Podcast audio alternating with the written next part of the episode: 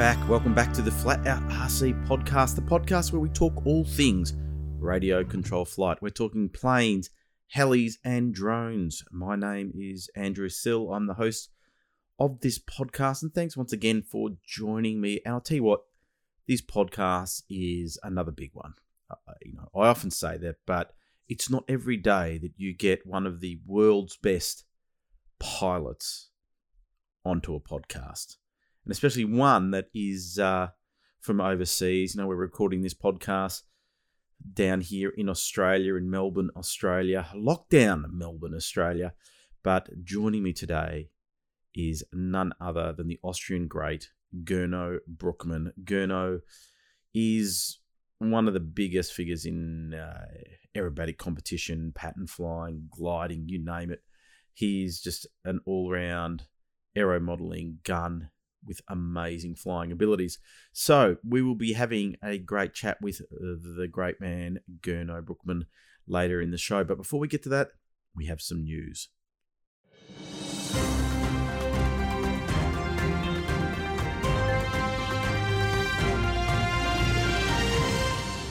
I'm pretty excited to have some news this week because if you've been following the podcast, you know that the news has been pretty light on. But do have some news thanks to Horizon Hobby. That they've got some new products that are coming out. Now, the first one being an update to the Real Flight uh, simulator. Real Flight 9 was the previous model. Now they've got a 9.5 edition of Real Flight. Now, having a look at it, everyone wants to know what's the difference. And to be honest, it looks like all they've done is add some newer models.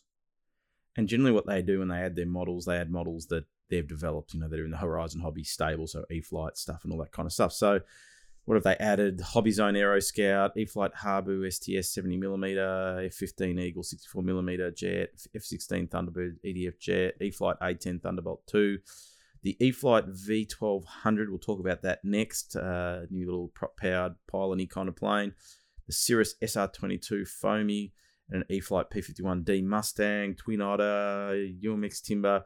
You get the drift. Uh, the biggest one for me out of all this is the Hangar 9 Pitts S2B 50 to 60 cc. That's their latest Pitts plane. That's the only one that really stands out for me. Everything else I find with foamies on the uh, sim, they're just pretty boring to fly. Don't do much. Most of us like to go to the giant scale aircraft and they're easier to see on the sim and stuff like that. So uh, the other addition that I, am uh, interested to see because I do have Real Flight 9, and so if you've got Real Flight 9, you automatically get the free upgrade to 9.5. Is they've added an extra photorealistic field, which is an AMA flying site, uh, which looks actually quite good. I saw some screenshots, and I'm I'm excited to to try that field out because I love a good photorealistic field, and uh, having more options in that regard is good. See, the good thing about Real Flight really is this ability to get onto the knife edge swap pages on online and download different models that other people have created and different schemes and all that kind of stuff. And so most of us that are avid simmers are doing that, getting planes that have been tweaked to fly a little bit better, a bit more realistic. Especially the aerobatic guys. Realistically, the people, I keep on saying realistically today, honestly speaking, most people that are getting onto simulators are people that like aerobatics or helis because you need to practice uh, to to get that skill before you go to the full size thing. But the sims are great if you're learning. Like I was talking to the landlord of my office, who's a good bloke, and um, he said, "Oh, his son's interested in getting a model airplane," and told told him to have a chat with me. And uh, and I said to the dad, "Get a simulator. First step: get a simulator, get a transmitter, start learning how to fly the thing on the computer because you'll then transition to full life a lot easier. Trust me, it's been proven to work. Uh, people say it's not like the real thing, but your brain doesn't know that. Your brain doesn't know that uh, it's different. The stick movements are exactly the same, and that's the main thing: is you're training your brain to know which way to move the stick. So simulators are very handy in that regard. So Real Flight 9.5, it comes in a digital download. You can buy it with uh, their transmitter, which is actually not a bad solution. I've got one of their transmitters plugs in via USB into your computer and off you go. Nice and simple. You don't have to worry about grabbing your transmitter out of its case wherever you keep it. Just have a the sim transmitter handy to go. Oh, I really enjoy using that sim. I've been getting on a bit. Now, speaking of sims, if you didn't realize, uh, last week, last Friday night, we trialed a uh, live streaming sim session to the Flat Out RC Facebook page. Uh, it was a bit of a trial. I had uh, my sim buddy Brad Worm, the young young kid from down here in Victoria, in country Victoria. I had Adrian Corro, a good friend, jump online as well, great aerobatic pilot. So just getting online, having a bit of fun. May do that now and again. Haven't decided whether to continue. It's really hard streaming because of the uh, the data rates, and my my my simming computer is a pretty old computer, so I think it was struggling a bit. But uh, looking back at the footage, it was sort of passable. But anyway, that was just for a bit of fun. Uh, that's all it is. Uh, so Real Flight 9.5, um, it's not out yet. It's out for pre-order. But uh, so just keep an eye out for that Real Flight 9.5. Looks like they've kept all the physics the same. It's really just an addition of a flying sight and some extra um, extra models, and update to some of the models that Horizon Hobby uh, offer. So if you're into those E-flite kind of planes, Hobby Zone, those kind of things, they have added a Synergy RC696 helicopter to it, which would be nice. They always say and more. What do you mean and more? Anyway, Real Flight 9.5 out. Now, another product coming from Horizon they've talked about is this V1200 1.2 meter uh, speedster. I'm going to call it a speedster. Prop driven electric plane uh, designed to go fast. Now, uh, what are some of its features? They reckon that you can run on a 4, 4S or a 6S LiPo pack. On a 6S pack, they're saying you can get up to 225 kilometers per hour speeds with it, which means it's hauling. That's that's moving.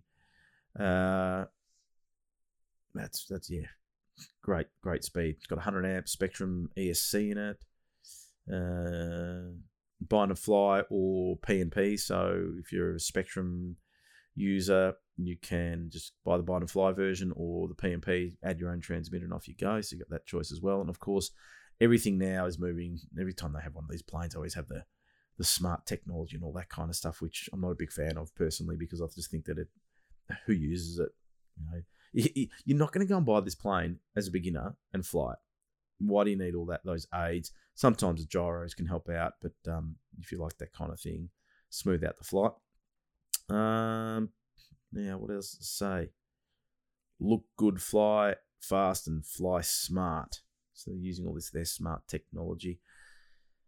Uh, what are they saying? 4S, 5S, and 6S batteries from 3,200 to 7,000 milliamp hour. I don't think you're going to get a 6S 7,000 milliamp hour pack in there. You probably get the 3,200. Maybe a 4S, bigger size 4S. Uh, 10 by 8 prop on it. it. Looks quite nice. Actually, spinner looks really good on it. It's got the safe technology if you want. Um, AS3X gyro in it. Six factory installed digital metal geared servos with precise ball length equipped linkages. Well done. Love a ball link. Uh, ball links are my preferred linkages uh, on aircraft. They just no slop. That's the way to go. Flaps, functional flaps for shorter takeoffs and landings, plus improved slow flight performance. It's pretty good. Uh, electric retracts with sprung wire struts for operation from a variety of surfaces, including grass. What the wheel size like? Pretty good, actually. They've thought this plane out, you know. Really thought about it. Uh, bolt on wing stab for extremely quick and easy assembly, high density EPO foam, uh, large and convenient magnetically secured top hatch. It's a blue and white scheme. Don't mind it. A friend of mine sent me a link to this, and I said, "Oh, I'm not really into these kind of planes." But when I read about it, it's actually not too bad. Like flaps on it make it exciting, a bit more to do, and retracts. Uh, made of EPO foam, so it's foamy. No glue is required for assembly. A total of six screws install the stabs, plus the one-piece wing that attaches and removes easily. So we're looking at the 1.2 meter wingspan. Brushless power, of course, as we come to expect. Less than one hour, they reckon, to get it up and running. Flying weight, 2,000 grams to 25,000 grams. That's a pretty broad range, people. I think there's a typo there. 2,000 grams to 25,000 grams. Maybe that's 2,500. Uh, I think there's a mistake. Six channels. what else can we say about it?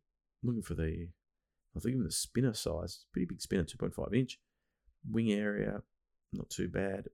1.2 meter wingspan. So there you go.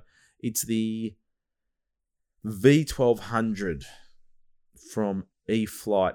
Pre order now if you want something that goes fast, prop powered plane, something's going to give you a bit of an adrenaline rush, but you've also got that ability to have the flaps on there as well. This could be a little fun machine, actually. This could be a lot of fun, this plane. starting to come around to it.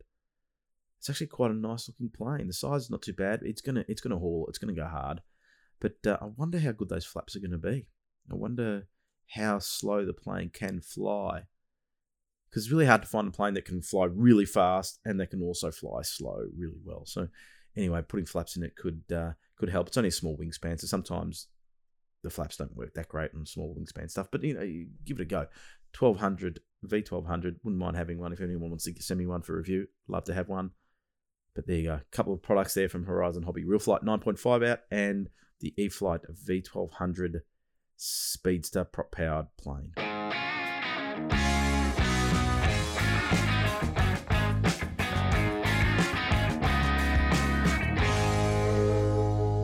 Well, it's my great pleasure today to have a very special guest on the Flat Out RC podcast, and that guest is Gernot Bruckmann. Now, Gernot comes from Austria and is probably known as one of the world's best competitive aerobatic pilots. There's not an event that Gernot has entered that he hasn't finished in the top three, including the F3A Pattern World Championships that were held, uh, I think, last year. Would have been last year. Uh, he came third, and if anybody's competed in F3A, you know what a monumental feat that is to end up on the podium behind some of the uh, the world's greatest pattern flyers.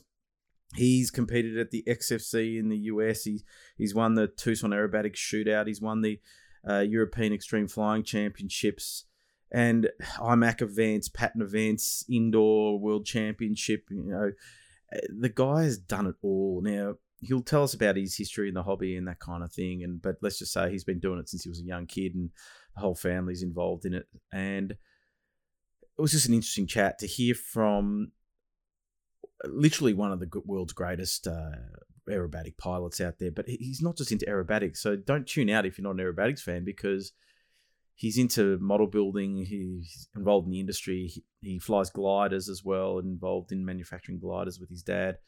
So enough for me. Over to our chat between Gernot, Bruckmann, and myself. Well, it's my pleasure today to have what I consider one of the biggest names in the radio control flying hobby in Gernot Bruckmann, all the way from Austria. Gernot, thanks for joining me. Yes, it's a pleasure to be here with you and talking about my model airplane life a little bit. well, uh, your your life is really model aeroplanes. Where did that all start? Yes, it's true. All my life goes around model airplanes. Not much else I do. Uh, all started. Uh, my parents are flying model airplanes. My my dad and my mom learned flying model airplanes together, and my dad is is in the model airplane business since many many years and building mostly gliders. So I I grew up with model airplanes everywhere in the house, and I was on the airfield all the time since I was a little baby. And so it happened that one day uh, my dad learned me how to fly. I was about six years old, yeah. and then everything started. Now, uh, back in those days, uh, what what plane did you first start with? What did your dad get you to fly first?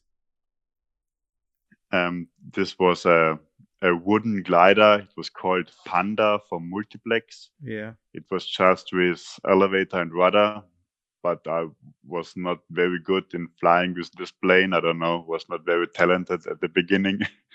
and then my my my dad built uh, own glider with electric engine with ailerons, rudder, elevator, and engine. And then with teacher student mode, I I learned to fly it quite good, and that's how it started. Did it did, did, did it come naturally to you, or did is it something that you had to work on to to build up the skill? I don't remember exactly, but I, I was flying really a lot when I was a kid. Yeah. because uh, at these days it was not there was no flight simulator available and no foamies and whatever Yeah. and so i really flew with with normal planes really a lot and had a lot of fun with them and so i grew up with bigger planes and that's how it all began Yeah. Now, you're very much known as an aerobatics pilot, and we'll talk a bit about some of the planes that you fly because you fly a lot of different things. But really, around the world, you're known as one of the best aerobatic pilots. Uh, how was aerobatics something that your father was into, and and and you started doing it, or you know, when did that journey in aerobatics begin? Um, it, it was like this that my dad mostly built aerobatic gliders, but he mostly did the, the towing side. So he was the towing airplane pilot. Yeah. And I grew up with, with glider aerobatics, and I did my first competition in a glider aerobatic contest in the year 2000, so 20 years ago. Mm. and that's how it started. And a friend of us in my home club always wanted to do um aerobatics with gas planes, and then he and my dad built the first Yak 55, and that's how I came into uh, aerobatics in 2001 with with my first Yak 55 with Yeah. gas engines. So you're a young guy then, and so you started flying uh, the aerobatics, and uh, was it something that you really loved and therefore spent a lot of time doing it? Yes, definitely. It's it's still the main part I, I like in the hobby. It's the aerobatic side. It's just nice to fly all these different maneuvers and try to fly them as precise as possible. And that's really challenging, and I, I really like to do it. And did you have any uh, influences that were that you looked up to back then when you were starting out in aerobatics? Yes, of course. At this day, still the TUC was Yeah. taking place because the last one was in 2002, and I I knew all the the videos of this time, and it was always nice to to look up to to all these good pilots. And then it was was nice to see a few of them, the German Aquamaster in 2003 in person for the first time. So it was a good time. Yeah, I do- pity I missed that that tournament of champions doesn't run anymore because it was such Yeah. an influential event and probably Yes, the biggest aerobatic event. And uh, we've got the XFC and we've got EXFC, which are which are good as well. Uh, but that tournament of champions is really like you. I saw some of the videos. Actually, only about ten years ago, I saw the videos. A friend of mine gave me a, a, a tape of the uh, of the tournament of champions, and you know Chip Hyde flying and Jason Shulman and all those guys. It was just, ah, Yeah. it's amazing. Kike Somenzini. it- But, it uh, was it was something different. I think it was something special as well because of this Las Vegas location, and Yeah. it was something special. And, and it's pity that nothing else similar like this is taking place nowadays. But that's how it is. There was also quite a um, the prize money was quite good for that event as well. I, I, I saw, Yes, saw it on a website, but you had uh, that event was partly put on by a casino in Las Vegas, so they had plenty of money and they could. I, I can't remember the Yeah. prize pool got up to you know a few hundred thousand, I think, but it was. Uh, that's what oh, I'd love to have something like that. That'd be that'd be great uh, to see the the world's best pilots in Las Vegas doing the tournament of champions would be great. Yeah. Now, so you began Definitely. you began competing in aerobatics. Was it IMAC you were competing in, or was it pattern? You know, what was your first entry into the competitive scene? Um, in in gas aerobatics, I, I started to competing in kind of IMAC, so with the with the big planes. Uh, it was not called IMAC in this time in Europe. It was called a little bit different, but it was the same same way. It was with known unknowns, and then there was a freestyle as well. So that that's how I begin. Uh, my pattern career start started a long time later. Yeah, is it something that the pattern side of your flying or c- competition was that just to challenge yourself to do something different outside of the IMAC area?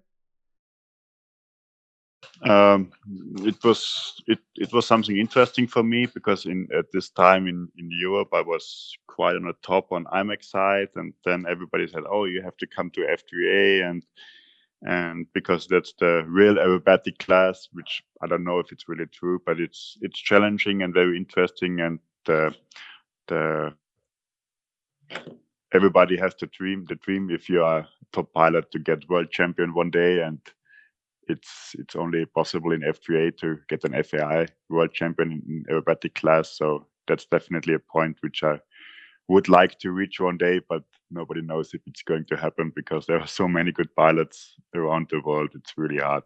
Yeah, it's a, it's a very very competitive that pattern scene. Uh, you know, so to, to, yes. to be crowned the world champion is a very big effort. What did you come in the last world championship?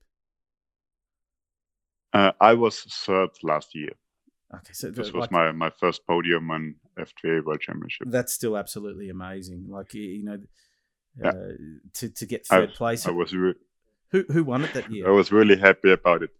Uh, it was again Christophe Paysant-Le Roux. Oh, yeah, he, and then who, who, was second? He's the champ since many years. Uh, Tetsuo Onda from Japan was okay. Second. Yeah, so they're they're two great pilots there. Yeah. So to be top three, yeah. and actually, when I was doing some research on your competitive uh, uh, flying, you've generally placed on the podium in really all the major events around the world. You've either been first to third at some point in time. So you're doing something right. How much, when you prepare for a competition, uh, do you have a structured plan, or what do you focus on when when you are preparing for an, a, a, competition?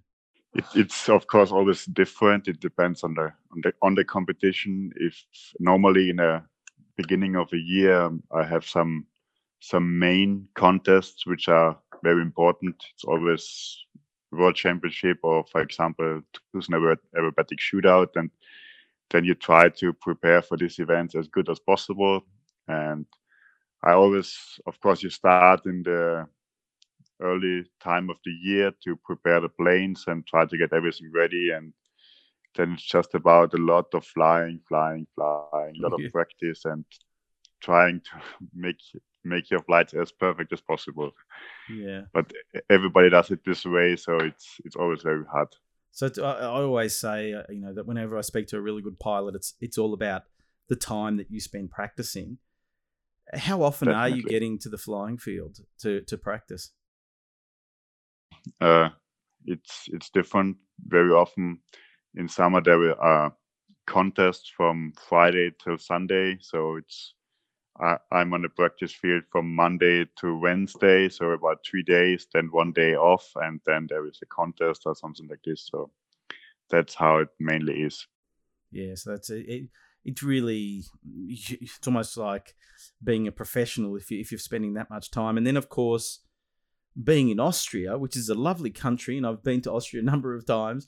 Uh, but when that's winter nice. comes, when winter comes, well, you have to go indoors because you won't be flying outdoors. a bit too cold and a bit too much snow. So you're also very, very yes. good at the F3P indoor flying, which in Australia we don't do a lot of indoor flying. It's very, very, very, you know, very rare that people will fly indoor. But um, yeah. you've also been competing in that for a long time. When did you first start competing in indoor competition? My first indoor contest was in 2007 it was the German Indoor Championship. So it actually quite a long time ago, and it was just the beginning of, of F3P, and the planes were a lot heavier and faster than nowadays, and the sequences are well uh, not as difficult as they are nowadays. But it was a good progress since this day in the F3P class. It's it's very interesting how the planes are built today and how they fly and how precise they are. It's really interesting class, and I, I really enjoy to do it since many years. It, it's one of those categories yeah. where you build your own plane, don't you? You design it. Definitely, I, yeah. Yes, that that's how I do it. Since since the beginning, I always had my own design F3P planes. Yeah, well, I the the last World Championships were in Greece, weren't they? Yes, that's right. Yeah, because the the the fourth world championship in F3P. Yeah, well, I, I, I logged online. They were playing. Uh, there was a live stream of the flights, and yes. Uh, Yes. My a good friend of mine is Martin Brandmuller, and he said, "Oh, he's competing," and I so I got on, and um, and uh, you're always the man to beat because you're so good. You're always the man to beat. But I watched your flights, and they were just absolutely phenomenal. And the other thing that I like about that indoor side is I'm a, I'm a big fan of freestyle aerobatics, aero musicals. I think it, it's just Mhm. it's probably the most entertaining com- competition that you can have when you've got to put on a performance to music. Is you you fly a lot of different uh, events, different categories, disciplines. Do you have Yes, a for sure. favorite? You know, do you like freestyle versus a pattern, or you know, is, do you have a favorite category out of all the different ones that you fly? Uh, when I when I was younger, I definitely lo- loved the freestyle as everybody does. But nowadays, uh, as I focus so much on on pattern and IMAC and F3P sequence flying, freestyle is not that main focus anymore on my competition side. So I I, I really like the the precision side more than the freestyle it's still still I, I really like to fly the freestyle with music and effects and smoke and but I'm I'm not doing this really hard crazy freestyle like all these young guys do nowadays. I'm I'm maybe I'm maybe too old for that. to uh, yeah. How old are you now? Twenty eight, is it? Tw- tw- Twenty eight. Yes. Oh, yeah, you're too way, you're way too old now. You're gonna have to have to slow down. You won't be able to keep up. But no, it's true though that the have you noticed that change in freestyle uh, that uh, it's become quite aggressive in, in the in the flying So I've got no people like Jase Yes. Dussia, and I always say that the European style of freestyle is still quite different to say the American style. And I sit in the middle of Mhm. both, you know, as far as what I like. But do you are, are you a fan of the new style of freestyle, the more aggressive style? It's very impressive to see how how good they can handle their planes in this low level and always risk their planes. But I'm a little bit more favorite of the I would say older style, more precise style to music and not this aggressive style. That's more my favorite side, but Yeah. everybody's different. No, that's true. It's a, it's it's it's one of those things. It's a it's it's a bit like what kind of music style do you like? But there's there's no right answer. It's uh, and even personally, I like a bit a mixture of both. I, I think that if an aggressive flight that goes for four minutes and it's aggressive from the start to the finish, it's just too much. It's like Yeah. someone running around in circles Yes. nonstop. But I like that that combination. Definitely. But I can I can imagine see preparing for a freestyle competition. It's quite involved because you've got to select your music and then you've got to create the routine. Whereas with pattern and IMAC, you're given the routine and you just need to practice those maneuvers. Um, so Yeah. yeah, it, it takes. I'd say it takes a bit more time to prepare for freestyle. And there's there's really not that many freestyle events. I don't think. Well, now with the whole COVID situation, there's you know the EXFC that was uh, that was supposed to be on this year, wasn't the EXFC? I think it was supposed to be on this year, yeah. yeah, but yeah. al- almost almost all events were cancelled this year, so it was was something different. oh, well, you know, we've had everything cancelled here in Australia. Uh, we currently, where I live in, in Victoria, we can't move more than five kilometres from our house. So there is no flying happening. We're, we're, we're building models at the moment. That's what we're all doing here. Now, uh, speaking of building models, uh, yes. I am amazed at the models that you build and you've actually created, you know, when we talk about your life being in the hobby, you've actually embraced the industry side of things as well uh, with the GB Models brand. Now, tell me a bit about uh, GB Models and then we'll get, and then we'll talk about some of the models. So what is GB Models all about? Yes. It's um, when I finished school, uh, there was the idea what should I do next, and then I started this GB model brand together with good friends from the company Hepf here in Austria, and we started this brand together. He was I, I, I made the designs and the ideas for the for the planes, and he made the the business side of it, and so it it all started with this China produced planes. And but nowadays it, it changed a little bit because my, my dad is in the model airplane business side since I don't know 35 years, something like this, Hmm. and I work a lot together with him, doing projects together with him, building together with him. I I designed my own F3A planes since many years, which I sell as kits, and I I made my own jet, the BD5, Yeah, as a kid, and we we always do some projects together with my dad, and that's how my business side looks nowadays. I'm I'm building model airplanes for customers. Talking about the build, the building service that you provide. Now, let's just keep in mind that Gernot, I've never seen you build a small plane. Everything seems to be giant. The gliders are giant. The jets are giant. Uh, Yes, that building service is there a big demand in Europe for someone to build those kind of models? um, it's it all came that my my dad mostly builds only bigger gliders, so Hmm. five meter wingspan and more. So it just came in this way that I started this side as well because there are not so many companies who are building planes in this size here in, here in Europe, and so it's just easier to do because there were so many smaller planes from from Czech, from China, where the salary is uh, is quite lower, so the planes are cheaper, so it's hard to compete with them. So we we we try to to stay on our own business side with the bigger models, and we love to do it, and it's it's always a lot of interesting stuff to design something new and big, and just and still be below the the weight limits and everything like that. So Hmm. that makes it really interesting. So are you involved in the actual design of you know the models? You know, getting in and to designing them on the computer and and that kind of thing, or are you working with another manufacturer?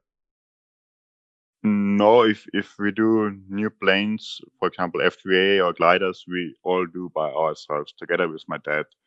We're not doing that much in 3D drawing and CNC cutting. We we do a lot just by hand. Oh, really? It's the That's how um, it is. I, I love the look of your F3A plane. Uh, the, everything about it, the color scheme, but it's just uh, it looks like a beast. It's, it's just a beast of a plane, but it, it is uh, you know a, a phenomenal model. Uh, Have you made? Um, are you still flying that model, or have you got a new a newer version of the Pandora? Uh, I I flew it uh, last year at the Worlds. Yeah. I modified it a little bit, and I've planned to make something new for this year for the European Championship. But after everything was cancelled, this project slowed down a little bit, and it will be finished this winter. Uh, so to have it ready for next season, that's the plan. But it's a little bit uh, based on the Pandora, just modified it again to make it even better. That's the idea. We will see how it how it will work.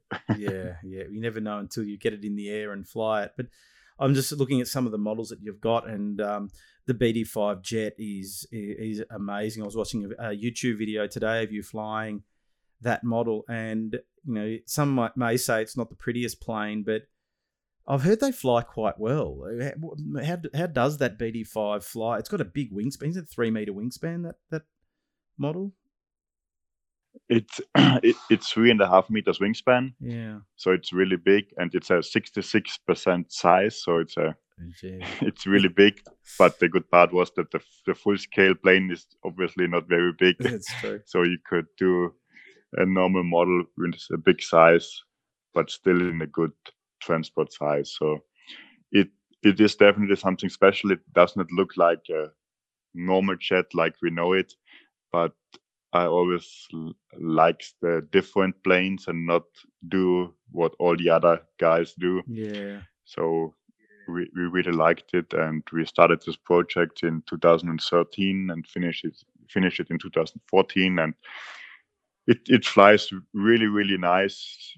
It flies very slow, and you can do low passes with almost no speed, and but it flies very good in aerobatics as well. Knife edge high, amazing because of this very high fuse Mm. and just the, the look is so different compared to a hawk or albatross or whatever Yeah. and this makes it very interesting in my opinion It does. Uh, I, I do like them, and actually, that was I was going to ask you a question, but you've answered it about its knife edge performance because you wouldn't think such a short fuselage but it's a big fuselage. So it, it's good to see that it, it handles. We see we need a plane that can handle knife edge because you have to have a good aerobatic plane that can handle knife edge. And just looking on the um the other aspect that I, I notice that you're very involved in is the gliders and the large scale gliders. And you've talked about your dad being really into it. Uh, do you enjoy flying gliders as well? Yes, definitely. I, I really like it. I, I grew up with gliders and I'm not having that much time normally to fly the gliders compared to this year. But normally there's not so much time. But if I do it, I really enjoy it and I really like to do it. If it's thermal gliders or if it's aerobatic gliders, everything makes really a lot of fun. Yeah, yeah. Now, with the build service that you offer, you get to build some really great models. Um, are the customers coming to you and saying, "Gernot, just build me the plane," and then you work out the the scale detail and pilots and things like that, or how do you work with your customers when it comes to building building models?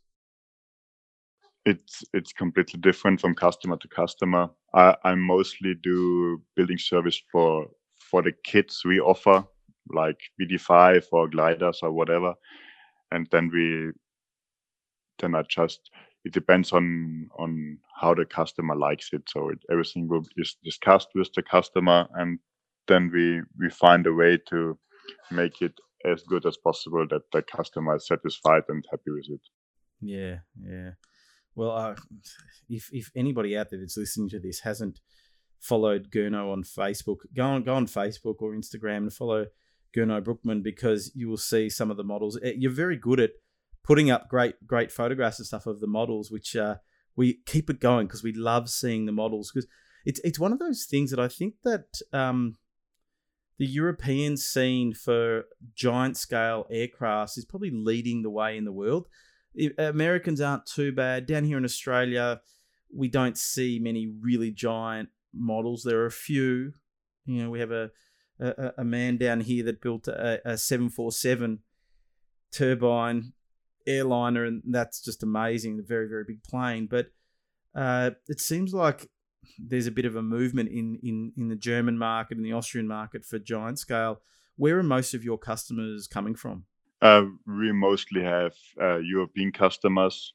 Germany, Switzerland is quite popular for our gliders, and but we always have somewhere else in Europe customers, but only a few going abroad. A few to US. We we sold a few to Australia, but it's mostly based in Europe definitely. Yeah, yeah. Well, it's good to see. I love seeing uh, all the videos that uh, come from Europe and the, the, some of the events and things like that, which is uh, which is excellent. So, everyone, go and have a look at uh, the GB Models website because uh, you will be amazed at some of the models that uh, Gernot offers. A web address is gb-models.com, and you'll see all the details there. Now, let's just talk about about some of the models that you've got. How many models do you actually have in your hangar that you own? Because it seems like you have thousands, but how many models do you actually own? I, I actually have no idea. It's not a thousand, but I really have a lot of planes. Definitely, I'm a little bit a collector on this side. yeah, well, because it's funny. I was I really have I, saw a video where it said you you were flying a really big um, clipped wing cub, and you said you know you're looking forward to flying yes. this one again. And I'm thinking, well, Gernot must own that one as well. Now, how many others does he actually have sitting in? Where do you keep them all? Because they're all big. You know, there's. A... uh, space space is always a problem, definitely. Yeah. Um, but um, we we we we built our house and workshop five years ago, and we one one part was a little bit bigger hangar to have just more space for our own planes and customer planes and it's it's still okay. There's still some play uh, place left but as you say all these big planes need a lot of space and but yeah i just I just like the big planes and yeah. I, I am collecting many of those diff, different kind of planes and then i have my competition planes on the other side mm. which I mostly sell after two or three years, depends on, on the plane, and th- that's then the other, other side. Yeah. Now, with the competition planes, what what planes are you currently using for for you know IMAC and for say pattern? Um, in in pattern, I I always use my own planes since 2011, and I always have two or three planes here in in my hangar to to be ready for the contest. And on IMAC side, uh, I was flying the Krill models for a very long time. I had a very good co- cooperation with them. But since the last, I don't know, three years, I think I, I stopped a little bit this cooperation because I'm I mainly focused on on F3A, and so IMAC was not that important anymore, and I wanted to to go back to my own Yak 55, and I flew this one first time at the shootout in 2018, and since then I, I, I use use this my own Yak 55 in IMAC side, and this works very good for me, and I like the look of it and how it presents, and that that's all my my favorite favorite plane at the moment for IMAC. Now, is that is that model a composite model or is it a, a balsa ply construction? It's a, a composite fuse. Actually, the fuse, fuselage is from 2001, the mold of the fuse. Oh, really? And we just modified the the wings. It's a form wood wing, and we, we just modified it a little bit for modern sequences. And this one uh, works very good with the DA200 and could reach very good results until now. I'm very happy about it. Okay, and are you are you actually making those planes yourself? So are you, you know, building the composite planes yourself? Yes, that's how that's how we do. Mostly with my dad together. He's doing the wings, and I finish them planes then, and that's how we do it. Oh, that's amazing. I, I didn't realize that you were actually building. I thought you might have outsourced that to another company to build the uh, the composite planes, but uh, well done. Well, well, in saying that, there's not many people building composite planes as big as uh, what you are. Your planes are, are generally massive, which is what everyone likes to see. So please don't stop. Keep it going because we love it. Uh, and of course, you said your pattern plane is your Pandora that you've been flying, and and uh, as you said earlier, yes, you're looking at making some modifications to that one um, as well. And is it something that uh, you'd like to to to build on with this manufacturing side? Is it something that you'd like to grow and become sort of a bigger manufacturer, or are you happy to keep it quite small and very focused? It's always hard to say, but our interest is to keep the company quite small. Just my dad and and myself, and this makes it a little bit easier. And of course, the delivery time for the customers is longer, but so we can keep the quality and everything. We can focus on on our side and uh, we we prefer this way. Yeah, to do it. Yeah, the uh, you know it, it's a good way to go, really, especially with that giant scale, because as you and I know, the market for giant scale models around the world is not very very big. Uh, it's quite niche, so keeping yes. it smaller and maintaining the control is probably a good uh, a good thing. Now, when it comes to uh, your competition aeroplanes, whether it be IMAC or pattern, what are you looking? What do you like the airframe to do? Like, what are you looking for? You know, we always talk about precision, but um, you know, things such as roll rate and uh, you know the weight of the plane. What what is your aim uh, that you're striving for in those aerobatic models?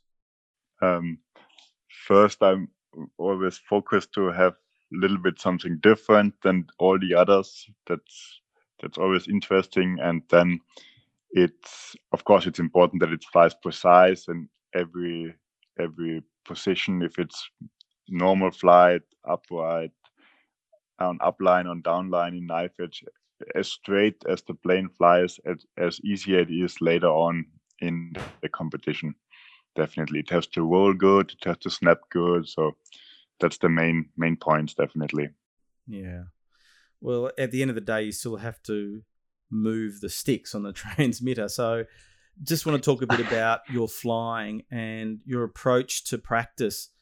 Uh, you know, it, it, when I ask different competitors this question about what is their regime. You know, what do they do? They have a a structured way to practice or not? I get very varied answers. What is your uh, practice method uh, when you go to the flying field? That's of course different from from category to category, but of course, if I go for IMAC, uh, for IMAC pattern or F3P, it's it's very similar. You you practice the knowns first, and then you always try to focus a little bit on the unknowns as well because they are they're very important. And I I have the luck that my dad comes with me very often for practice, so I'm not by myself. Because in my opinion, if if you always practice just by yourself, it's it's you practice, but if you do some mistakes, some small mistakes on one point, you cannot see them anymore. And mm. if somebody else is is looking above your shoulder, he, he can say, "Oh, come on, there is a mistake over here or over or over there." So I I like to go practice with my dad or very often with some other friends who can help me as well. This this makes it a lot easier and of course a little bit more interesting than just staying there just by yourself. Yeah, it was actually it was a, a, a gentleman in Australia, Eddie Edwards is his name, and he was a very good pattern pilot and competed in the World Championships through the 80s and into the 90s. And when I asked him this question, he said he was flying by himself and he became he, he was practicing his mistakes very often, and he yeah. said it's always yeah. good. And so, he, and what you find is some of uh, what he, when he'd go to a competition, he would really, you know, that's where he could see what what he was doing wrong and talk to the judges. Is there any area of your flight that you are still trying to perfect? So, for example, snaps or, or something like that, or is it more just trying to get the, the sequence flowing as it should? Of course, there was always some some main problems. They they change as more you fly, but of course, snaps are always a little bit the problem to have them stop perfectly, to have the plane going on on the same line and everything like that but in pattern there are so many points you have to to look for. All this this radiuses have to be the same to have the line eh, before and after the roll the same length and so many small points you have to look for. So it's it's not just going through the through the maneuvers it's many many points you have to look for. Yeah. Are, you counting as you're flying to, to get the timing right? Uh, what do, do you mean how many flights I no do, no or? like so, for example, when say you're doing an upline and you have to do a, full roll in the yeah. upline, are you counting one, two, roll, one, two? You know, to, how do you how are you managing the mm. airspace with the different maneuvers? Um, maybe at the beginning of the practice season, but not at the end anymore. Then it's just it just feel. comes like this. Yeah. Yeah, yeah. Well, practice makes perfect, as they say, and, and a, a lot of practice is needed there's definitely you've been you've been competing for a long time, and as you said, you were you were born into it, and you almost had no choice. And and thankfully, it seems like you really love it. How have you been able to maintain that passion and that intensity for aero modeling over such a long period of time? Because most of us would burn out if we were going that hard. That, that's a good question. I have this question to myself very often. Mm-hmm. Of course, there are sometimes weeks where I'm not very motivated to practice or to go out to fly, but I think that that's normal to everyone. But at the end, for myself, it makes it very interesting again all the time because I do so many different categories and fly so many different planes. This makes it for myself very interesting and very fascinating to to do this model airplane sport. Mm. If I would do maybe only pattern, maybe I I cannot do it for that long time, but everyone is different. But for me, I really enjoy it to to do the practice for the competitions. But if the contest is over and I had a good result and good good time, I really like to go out with a glider or with a jet and just having some fun and mm. enjoying this this great sport and great hobby. Yeah, so so flying different models does help. And uh, do you feel pressure when you go to a competition because you've been so successful at all different levels uh, and different categories? Do you feel pressure to perform or not? Yes, definitely. mm. it, it's not not not getting easier if you if you're on the top, and if if you win very often a competition and then you get second in in one one other contest and then they say oh what what happened why are you only second but at the end second place is a very good result and yeah. so it's the, the the pressure is definitely high but i think everybody who who is on top on contests know this pressure and everybody handles it different but at the end we we have to handle it and try to make the best. Yeah and i, I think you you handle it quite well uh, that you know i agree that I, I could imagine the pressure that would be on you. Do you get nervous before you have to fly a sequence Yes, definitely. I always have the problem eh, at the beginning of the competition that the, the first flight is always terrible. I'm always too nervous on the mm. first flight. And but when the competition goes on, it, it gets a little little bit more relaxed. Still very focused and concentrated, but a little bit more relaxed than at the beginning. Yeah, no, that's how it, it mostly is. But if if you go to a world championship and you see you can you can finish on podium, then it's still very different. And I'm getting nervous before finals and all that. So yeah, well, it's always different. With pattern, there's so many rounds, and and you know you have to qualify, don't you, to get into the final round. So it's yes, uh, it, it's too much for me. I'd be too but, nervous. At the end, it's just the finals which count. So even if you have a good preliminary and semifinals, at the end you can lose everything. So yeah. You have to be you have to do very good flights until the end. Well, let's just talk about some of the gear that you've got in your pattern planes, especially. Uh, motors. I saw you're using are you using uh, counter rotating propeller system in your Pandora? yes, yeah. I I use use the Contra system since since a long time. It really fits very good to my flying style because I like to fly a little bit slower and the, the brake and everything is very good on this Contra prop systems. Um, since 2017, I used a, a Contra prop system from Jeti from Czech Republic. Yeah. They they made one and it works very good for me and I have many flights on it and still runs very good. And so, and, and that, is does Jeti provide the motor as well? Yes, it's a complete system. Complete. It's engine, gear props, and spinner. Oh, okay, yeah. That's and, how the system comes. And what about um, ESC? Are you using a Jeti ESC as well to go with the motor? Yes, of course. I, I use the Jeti Mezon ESC, which has all the telemetry for the Jeti transmitter. Yeah. So this is a very good combination. So I have all the information on my transmitter display and mm. to see how many amps I use, how how long I still can fly with the battery, and so on. That's very good. Now, are you applying brake on the downlines manually? Like, have you got a switch uh, set up for, yes. for ESC braking? No, this is just with the with the throttle stick. Oh, okay. That's how it how I because I was watching one of your uh, your flights, I think from the world last world champs, and you could hear a noise like the braking noise on the downlines, yeah. uh, kind of thing. The uh, which is amazing. Now, what about servos? What are you what are you using for servos? Um, I'm using in all my planes Hitec servos since many years now. They they work work very good. They improved a lot in the last years, and I always like to to use them in my plane. Yeah, yeah.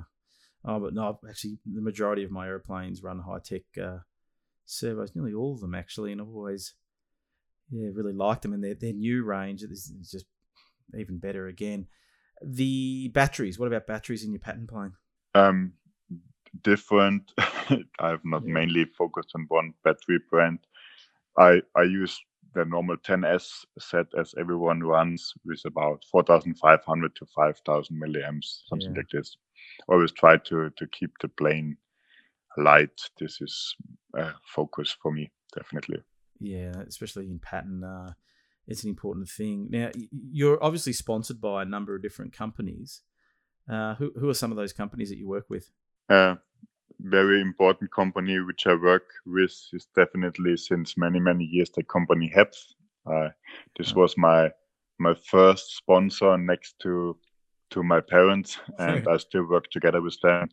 I think it's 17 years until now, so it's it's not only sponsoring anymore; it's a good friendship, and it's I think it, that's something very important. And I, I always like to to stay with a company as as long as possible because I don't like to to switch every year to something else Yeah. like many others do. I think that's not the the right way. Yeah, I agree. And uh, I noticed that uh, Reebok is a sponsor. Use those bags since many years, and they are very good and protect my planes perfectly. Yeah, they're amazing. I I, I dealt with Zibig, his, his name from uh, Reebok. Yeah. Ido Segev said to me, his name is Zibig, and it's actually what he calls himself. So Zibig at Reebok does an amazing job and and customizes, uh, you know, um, fuselage covers and things like that. So uh, definitely take a look at uh, at Reebok. The, when it comes to uh, you know when it comes to some of the models that you build under the, the GB Models brand, do the sponsors, uh, you know, do you use the sponsors product in, in most of those projects as well? Yes, definitely. That that's how I do it. I I'm not using any other brands, and this this works since many years.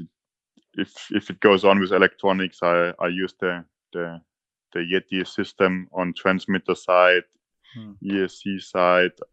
I I used as I said before all the Hitec servos. If it comes Hmm. for gas engines, I I use Desert aircraft engines since many many years, which which work perfect in in every size and I use KS mufflers to all these engines, Falcon props since many years now. So Yeah, they're great.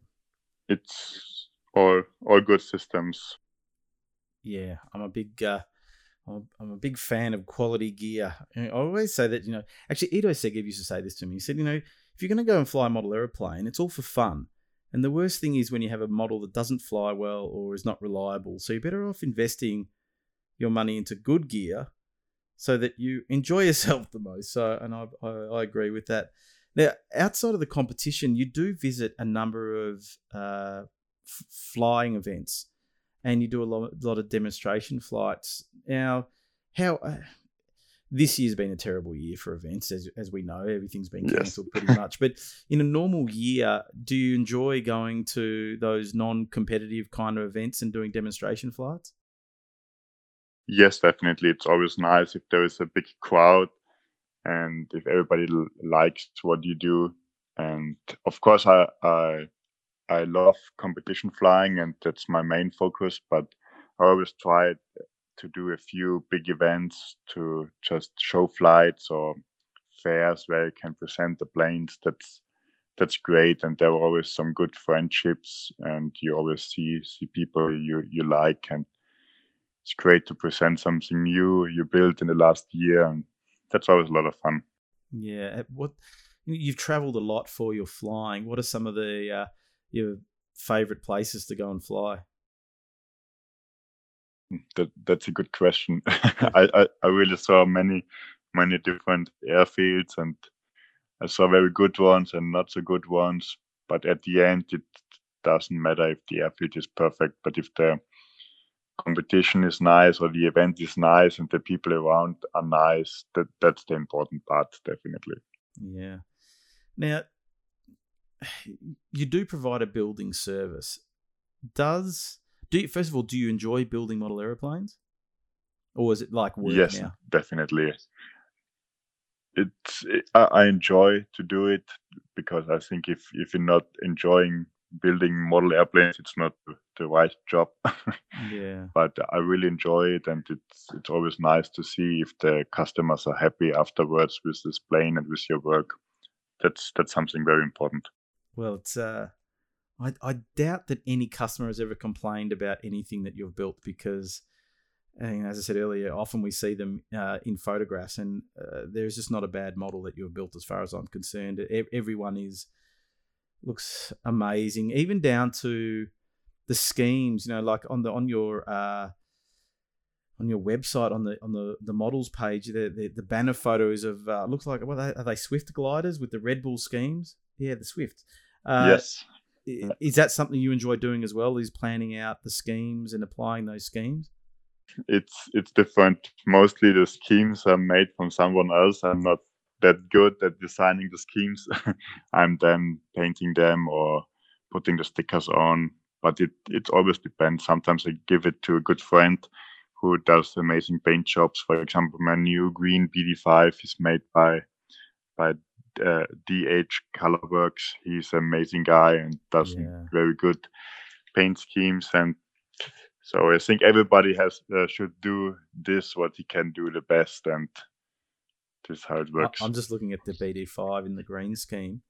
That is just amazing. Uh, is that This all, is- painted? This is just an, this is all painted. Yes, Yeah. correct. And you know what I love? I, I'm looking at this photo, and I, it's the one that's on you put on September the 13th on your Facebook page with the big mountain in the background.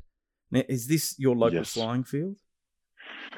Yes, this is my my local flying field. That's amazing. That the, the scenery in Austria is just phenomenal with the big mountains in the background, and because in Australia often it's very flat, so we don't have these big big mountains uh, features like you have. So that is just a, a absolutely phenomenal photo. I really want to come and visit. Oh, did you see last year? Was last year the Scale World Championships were in Switzerland, and every photograph of every plane looked amazing because of the backdrop of these big mountains looked phenomenal. I thought, oh, Yeah. that's, that's where I've got to go. That BD5, that this is is true.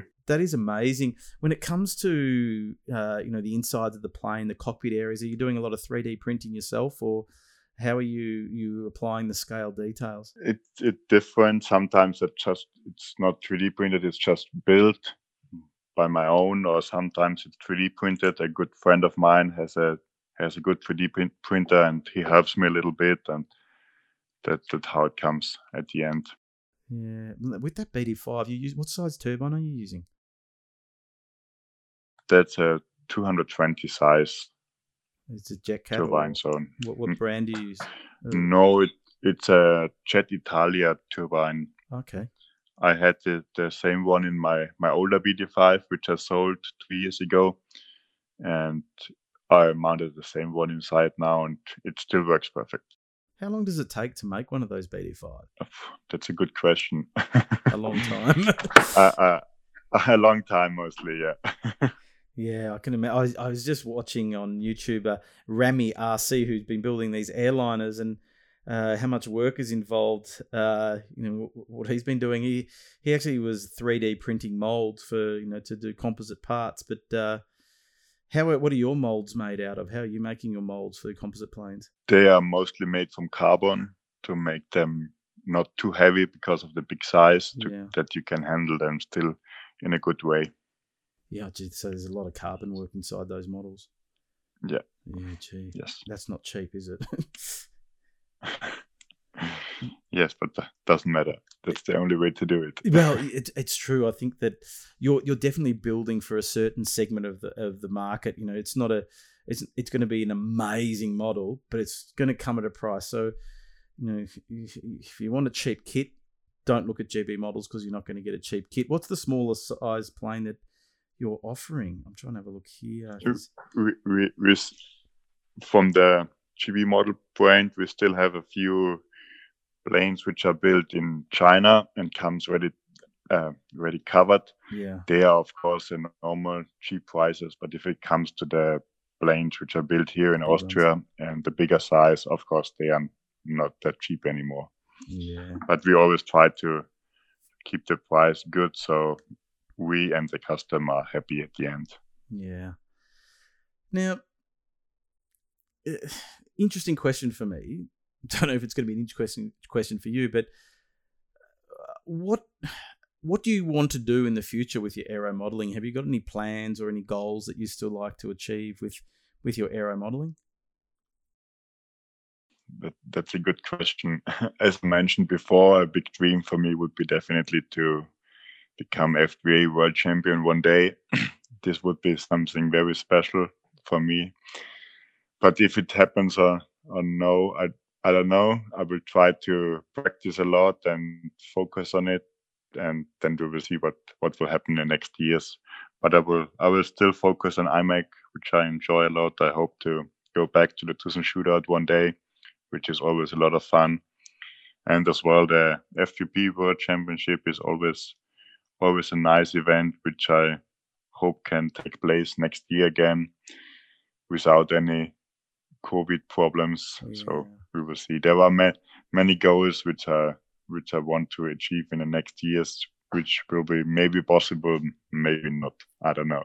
yeah, see, it's crazy. Uh, you know, the, you know, it, this whole COVID thing is really thrown everything up in the air. We will get over it. Things will get back to normal uh, at some point in time. It's just about when, and yeah. you know, it's it's interesting yes. about. Uh, eh, I know with IMAC they've announced that they're keeping the same sequence for next year. They're not going to change the sequence for 2020. So by the time everybody actually gets to competing, they should be really good at it. Have they done the same with pattern? Are they keeping the same sequence, uh, or is it changing? Pattern is a little bit different because we always fly a sequence for two years. Yeah. So the sequence with which was flown this year will be next year again, and then it will be a new sequence in 2022. But mm. this was always planned in this way, so even without COVID, it will be this way. You can still go flying though. You're not you're not uh, restricted in your flight model flying, are you? No, not at the moment. We we had the restrictions um, in April and beginning of May, but at the moment we're we're allowed to go out to the airfield normally and and fly with our planes. Yeah, no, you're lucky.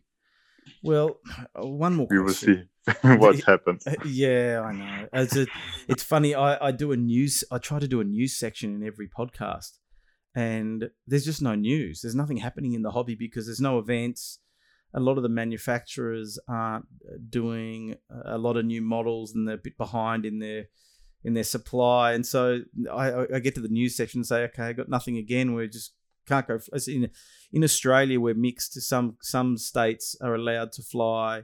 You know, don't have restrictions, and where I am is the worst. We've been restricted for for a while now, but uh, I can see the light at the end of the tunnel. But I can tell you what, Gernot, once the fields open up again, again where I am, there are so many new models that people have to make, and because we've been all sitting in our in our workshops building model airplanes because we've got nothing else to do. and the, the, the bad thing is, is where I live, we're coming into the really good weather time, you know, in springtime where it's not cold, and uh, and so we've got to get flying sooner or later. Now, a final question, a question that I ask everybody, and that is, yes, what has been your favorite model? which I know is going to be a hard question for you to answer because you have so many good good models.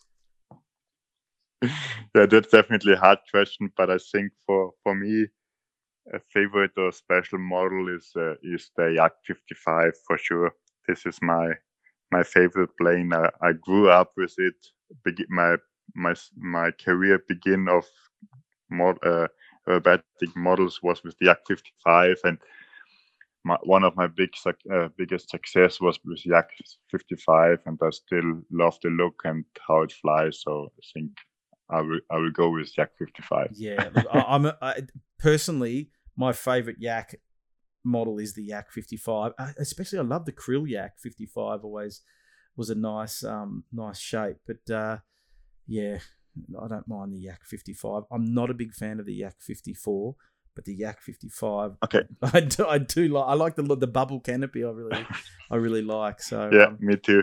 yeah, yeah. It just it looks it looks special. And actually, that guy Eddie Edwards that I was mentioning talked about earlier that flies pattern. He actually has a real one. I've seen his real Yak 55, okay. and um, that's nice. And uh, and he actually it's has. A, it's a huge plane. Yeah, oh, it's big. I, Eddie is a legend. Eddie down here in Australia, Eddie has a lot of toys. He has a hangar full of uh, aeroplanes, model aeroplanes, car, race cars, motorbikes, everything. I've been in his hangar and and that yak just sits there. But he's also he he was the krill dealer in Australia, and he mm-hmm. actually mm-hmm. has a krill yak painted in exactly the same scheme as his full size plane, and uh, it looks awesome. I, I, I, think I know this picture. Yes, you know, you see that it's like a blue pink kind of kind of yeah. color. And yeah, it's, yeah. it's just absolutely phenomenal. He's a good bloke too. He's a really good pilot as well. So have you got? We need to get you to Australia. Uh, well, I don't know how we're going to do it, but we need to get you. I, I, never was in Australia.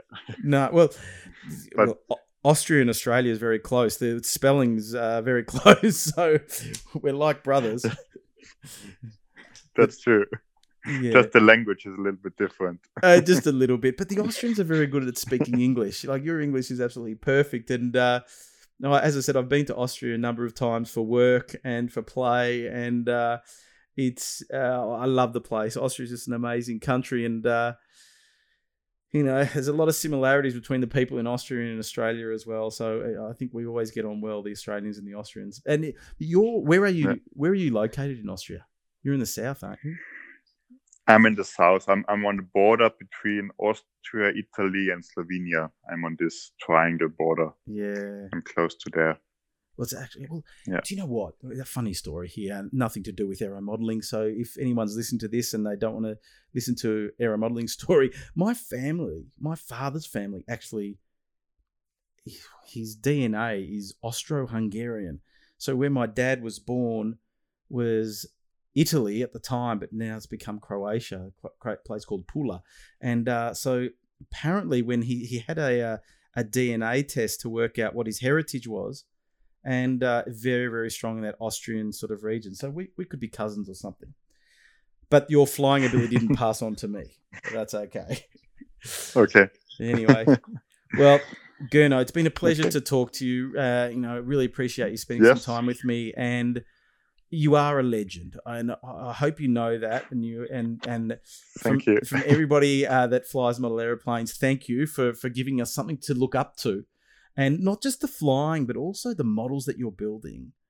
Uh, it really motivates people to want to work to that level, and and I think we need people like yourself and your father really helping us at that level to to really keep us motivated. So. A big thank you to you, and of course, thank your father for me as well for the work that he's doing, especially with the gliders. And I like them all. I'd buy every one of your models. I'd buy the gliders. I'd buy the aerobatic planes. I'd buy the pattern plane. So, congratulations, Gernot. You're a, you're a legend of the hobby. Thank you very much. keep it up. Thanks a lot. It was good to talk with you, definitely.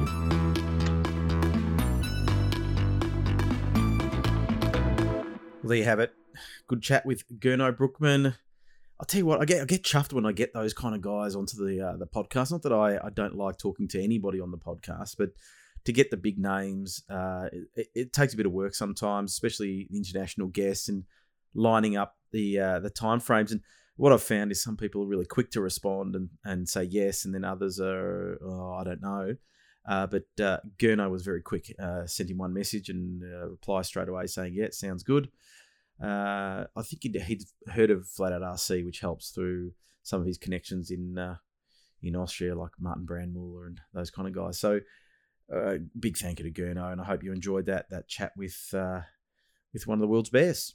So, hope to bring you some more. I- I've I've sent out a lot of invitations uh, to to to some other big names, and uh, just haven't got a response yet. But I, I keep on trying. But there's plenty more to come. I've got lots of in- interviews in the bag uh, from uh, some, some great local guests as well.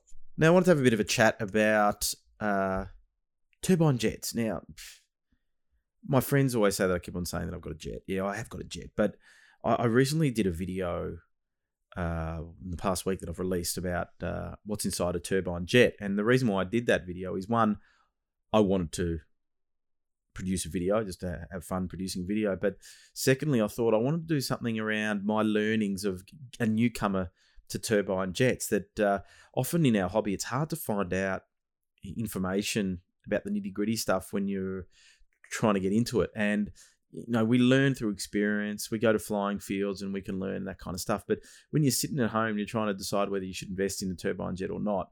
It's pretty hard, and I, was fortunate to have a you know a couple of people help me. You know, Greg Escort, uh, Paul McCarthy, some of these known guys down here in Victoria in the jet scene. Uh, you know, if I've got any questions, I know I can go to those guys. But still, I had to get it right in my head, and it wasn't until I got the plane that I realised how easy it was, and I wanted to share that experience. And you know, I'm not an expert in in turbines by any stretch of the imagination, but ha- having one now and looking through it and understanding how it's all connected, it comes together pretty pretty quickly. So I talk about how there's been a big shift towards turbines and and you know a, a lot of manufacturers are making more jets. You know, look at Pilot RC are continually coming out with new jets now, and that's really in response to a demand that exists out there in the marketplace. Uh, and uh, as I reach over to turn my phone off because the head of the peanut gallery is trying to call me. Anyway, uh, yeah, the, the, the jet thing is an interesting thing because what we're seeing is a lot of people getting into sport jets and things like that, and and a lot of them are the guys that have traditionally flew aerobatics, uh, you know, 3D and that kind of stuff. And I suppose they're seeing some of their idols like uh, you know Jase Dussia, Gernot Bruckmann, who we just had on, uh, Martin Pickering, who we've had on on the show.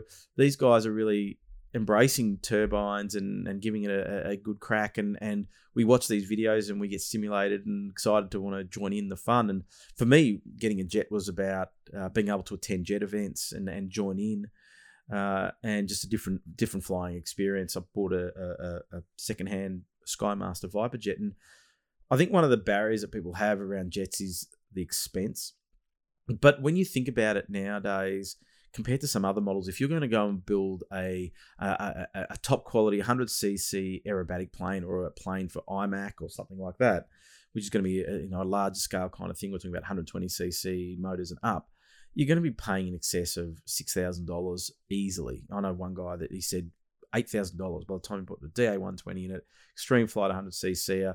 You know, good batteries, good servos, and you'd be paying you know eight hundred to thousand bucks just for servos for those kind of planes that it does add up. And nowadays, with some of the jets, you can get set up for a similar amount. So it's, it's really horses for courses. That do you want to spend money on a large scale aerobatic plane or do you want to get a turbine? It can be done. And the good thing is, you can go and grab something like an Excalibur, smaller jet, um, sport jet. That that you know, yes, the turbine costs a bit, but uh, you probably get away for about five grand to, to, to, five and a half, six grand max to get something like that up and running. And uh, you know, one of the jets that I, I saw um, on the Martin Pickering YouTube channel was the Saab Lizard, and that, that seems like a, a relatively decently priced uh, kit. It's not a massive jet, but composite model looks really good. Looks like it's easy to build as well. So lots of choice there for the turbine flyer. Interested to know what you guys are thinking, why you've made the shift to turbines, and you know always send me a message or something, jump onto the Flat Out RC website, send me a message and tell me why. But interested to know, or on the Facebook page, uh, you know, respond to to any posts about this podcast as to what you think about uh, turbines. But they're popular thing at the moment. I can't wait to fly my jet. I've actually been on my simulator practicing to get ready for the jet. And so hopefully, once we get loose and can fly again, I'll be out there with my turbine jet. So look, if you if you are thinking about getting into jets, jump onto the Flat Out RC YouTube page. Just get onto YouTube, type flat space out space RC into the search, and you'll find the Flat Out RC page, uh, and you'll see my latest video that I've done, just talking through my experience of explaining what's inside a turbine jet. About to leave, already packing. Come with me. I'm not really asking. We'll get away to a place where we don't know. That's all I have for you today here on the Flat Out RC podcast. Thanks again to Gernot Bruckmann for joining me, and thank you all for listening. Make sure you subscribe, and don't forget, whilst you're in the mood for subscribing, to get onto the Flat Out RC Facebook page and Instagram page uh, and YouTube channel and subscribe to those as well so you stay up to date. Uh, keep an eye out on the Flat Out RC Facebook page for any live streaming events that I may get online and uh, muck around with a few friends. Maybe invite you to jump on to Real Flight and join us in the Flat Out RC server, and we'll uh, see if we can get a few people on there and have a bit of fun. So, really appreciate you making the effort and the time to listen to myself and the guests. Hope you're getting some value out of it. And guess what? I'll be back next week to do it all again. So, talk to you then.